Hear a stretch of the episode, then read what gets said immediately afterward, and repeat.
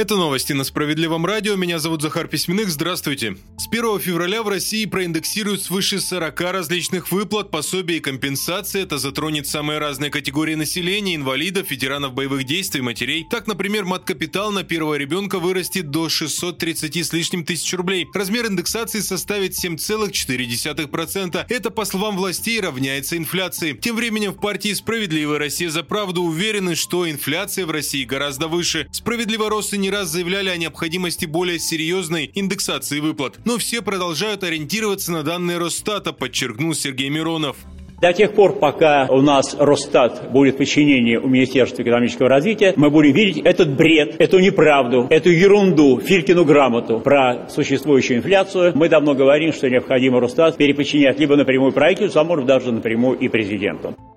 Оплачивать покупки через систему быстрых платежей может быть небезопасно. Оперативники рассказали о том, что мошенники научились подменять ссылки прямо во время оплаты. Они нашли способ следить за покупками граждан в онлайн-магазинах, и когда жертва нажимает кнопку «Оплатить», злоумышленники отправляют поддельную ссылку якобы на оплату по СБП. В итоге деньги отправляются напрямую к мошенникам. Эксперты говорят, что спастись от таких списаний можно лишь одним способом – не спешить при оплате, внимательно проверять ссылки, назначение платежа и имя получателя.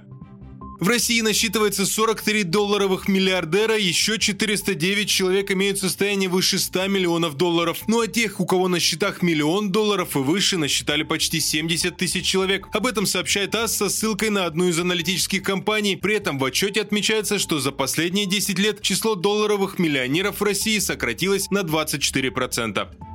Далее в выпуске новости Центра защиты прав граждан и история из Ижевска. Там мужчина смог добиться статуса инвалида лишь благодаря нашим правозащитникам. Владимир Алексеев пережил операцию по ампутации ноги. Чтобы оформить группу инвалидности, он собрал все документы, прошел необходимое обследование и все передал в свою поликлинику. Но время шло, а его так никто и не вызвал на прохождение медико-социальной экспертизы. Так продлилось почти полгода. Устав ждать, родственники Владимира Алексеева обратились в Центр защиты прав граждан. Правозащитники напомнили, врачи должны провести необходимые процедуры, подготовить документы, а затем самостоятельно направить их в бюро медико-социальной экспертизы в течение трех рабочих дней. Если же все сроки были нарушены, нужно жаловаться в надзорные органы. Правозащитники совместно с депутатом Справедливоросом Игорем Стрелковым направили запрос в прокуратуру с просьбой разобраться в ситуации. Проверка подтвердила, что сотрудники поликлиники нарушили правила признания лица инвалидом и главврачу внесли представление. Но самое главное, что медработники наконец-то взялись за дело и в итоге Алексееву назначили вторую группу группу инвалидности бессрочно и разработали индивидуальную программу реабилитации.